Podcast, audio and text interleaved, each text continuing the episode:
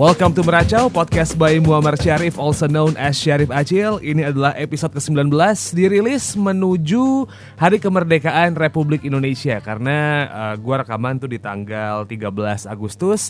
Artinya dari hari rekaman ini sampai dengan kemerdekaan Indonesia besok itu ada jeda kurang lebih sekitar empat hari gitu dan gara-gara uh, momentumnya pas juga gitu ya membahas soal kemerdekaan Republik Indonesia kali ini gue akan menyebutkan beberapa musisi Indonesia yang menurut gue sukses buat go international musik mereka berhasil mendunia dan emang digilai sama beberapa orang yang uh, terlahir bukan sebagai orang Indonesia gitu. Jadi emang mereka berhasil buat nge apa ya ngelepas musik mereka ke luar negeri dan direspon secara positif. Tapi uh, buat apa ya? Buat diomongin di awal dulu bukannya gue mau uh, tidak menyebutkan beberapa orang yang masih terkenal juga, tapi gue mencoba untuk dari perspektif gue pribadi gitu ya. Jadi di episode kali ini gue tidak akan menyebut nama-nama yang memang sudah terkenal di luar sana, kayak misalnya uh, lo tahu Anggun C. Hasmi yang sukses berhasil uh, breaking the market gitu kan, breaking the walls untuk bisa masuk ke scene musik luar sana. Habis itu juga Rich Brian gak gue sebut um, dan gue tidak menyebut Nicky Zevanya juga. Gue tidak menyebut Agnes Mo bahkan um, di episode ini meskipun dia sudah berkolaborasi bareng sama Chris Brown. Dan siapa lagi ya? Joy Alexander gak gue sebut. Habis itu uh, Sandi Sandoro itu tidak gue sebut. Dan uh, siapa lagi ya? Um, um, um, um, The Tillman Brothers gak gue sebut.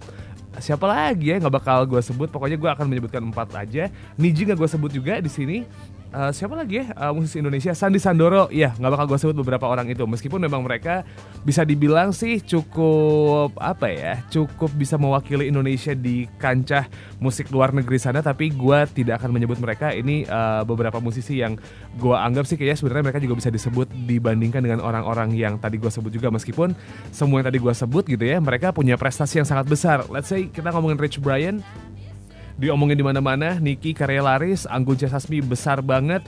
Niji juga pernah lagunya diputar di Old Trafford. Uh, Agnes Mo juga lumayan berhasil untuk go international. Joy Alexander apalagi. Oh ya gue kelupaan nyebut satu nama juga yang nggak bakal uh, ada di episode ini yaitu Dira Sugandi juga nggak tidak akan gue sebut. Jadi gue akan um, apa ya bisa dibilang sih menyebutkan musisi-musisi yang berhasil di luar negeri sana berasal dari Indonesia tapi yang emang secara personal itu gue suka. Jadi langsung aja gue sebut ini dia musisi Indonesia yang berhasil mendunia karena karya mereka dan ini dia yang pertama.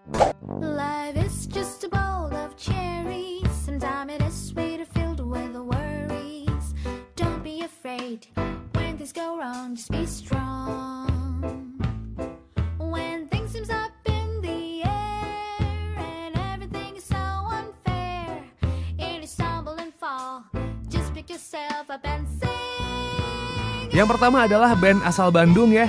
Um, beberapa kali manggung ke Jogja sering banget uh, di tahun berapa mereka sempat manggung di Prambanan Jazz, beberapa konser juga mereka pernah perform, entah itu acara anak SMA atau acara anak-anak kuliahan. Nama mereka adalah Moka. Sebenarnya ini nggak perlu disebut lagi karena hampir semua orang pada ngerti musik dari mereka gitu ya. Band asal Bandung yang udah nelorin banyak banget album gitu. To be honest, album-albumnya mereka emang enak-enak banget buat dengerin. Tapi kalau misalnya uh, butuh bukti kira-kira Moka ini sebenarnya direspon di luar negeri seperti apa, lu bisa ngelihat di uh, negara Asia yang lain gitu, bukan cuma Indonesia aja. Kayak lu misalnya ngelihat di uh, Korea Selatan dan juga Jepang, Mocha itu punya fanbase yang cukup kuat di negara itu. Bahkan kalau misalnya lo melihat satu uh, lagunya Mocha, habis lo dengerin gitu ya, judulnya adalah Happy, itu di Korea Selatan sukses banget buat merebut hati uh, para pendengarnya gitu. Bahkan uh, lagu Happy ini pernah dipakai untuk menjadi sebuah iklan dan ada beberapa cover-covernya gitu yang menyanyikan lagunya Mocha dan menggunakan bahasa Korea. Dan itu dia yang pertama band Indonesia yang bisa mendunia gitu ya. I've Got Mocha itu yang pertama. Langsung kita masuk ke yang nomor dua.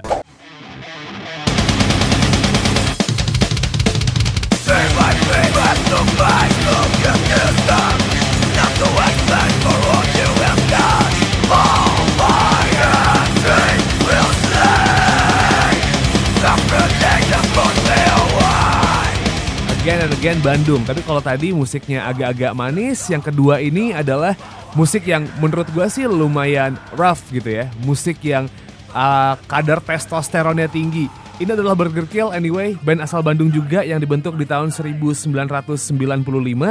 Jadi intinya dulu Eben datang ke Bandung, habis itu kenalan sama almarhum Ivan Skumbak, akhirnya membuat Burger Kill ini.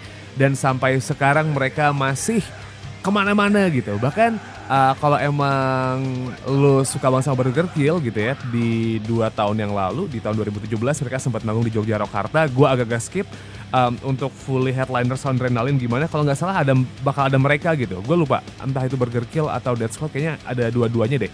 Pokoknya mereka bakal manggung di Soundrenalin gitu ya. Kalau gue nggak salah kalau emang gue salah tolong dibenerin juga. Dan Burger Kill ini bukti mereka berhasil go international adalah di tahun 2013 mereka sempat mendapatkan award dari majalah asal UK yaitu Metal Hammer dalam penghargaan Metal as Fuck Golden Gods Award di tahun 2013 dan Burger Kill ini emang secara sound rapih banget. Gua uh, kalau misalnya ngomongin soal band yang ada unsur bukan unsur sih yang main di metalcore gitu mungkin Burger Kill adalah band pertama yang akan gue sebut kalau untuk merepresent Indonesia. Itu dia um, band yang kedua di podcast episode kali ini sekarang kita masuk ke nomor tiga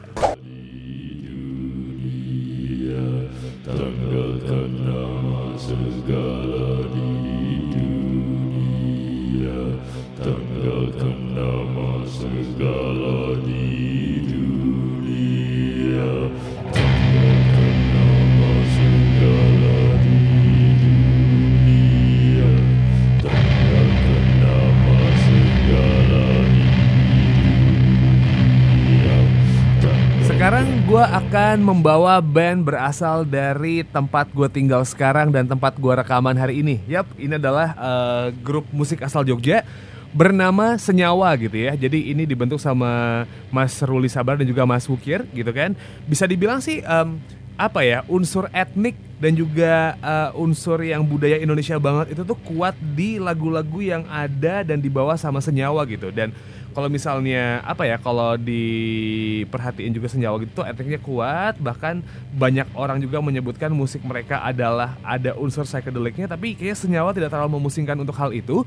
Dan kalau emang lo sempat mikir kayak senyawa apakah emang sebesar itu? Iya menurut gua banyak banget festival-festival di apa ya di dunia ini di Eropa di Amerika yang mengundang mereka. Dan salah satu yang emang menurut gue sangat disorot adalah ketika emang lu uh, tahu senyawa dan tidak tahu track record mereka seperti apa tapi lu hobi main game apalagi lo main game di PS4 gitu ya ada game namanya Red Dead Redemption 2 RDR 2 salah satu lagunya senyawa itu ada di situ. Jadi menurut gue sih emang mereka well dan harusnya sih bisa dikenal secara lebih luas lagi gitu ya. Itu dia band uh, nomor tiga yang gue bilang berhasil menembus dunia We've Got Senyawa.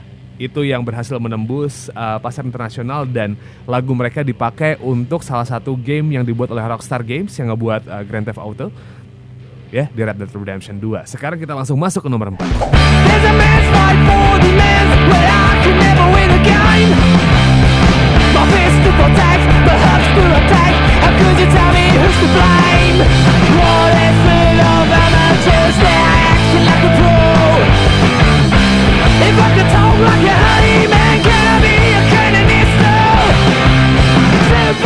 Ada The Sigit ya, again, again, and again, Bandung gitu.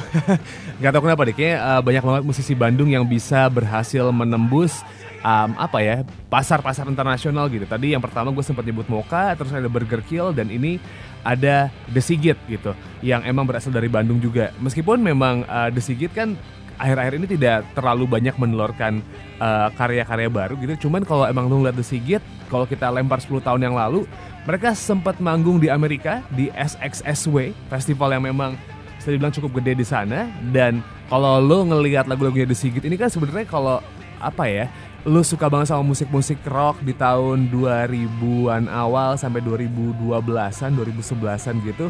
Uh, sound sounds garage rock gini emang di Australia juga kenceng banget itu. Mungkin lo bisa dengerin um, lagu apa ya?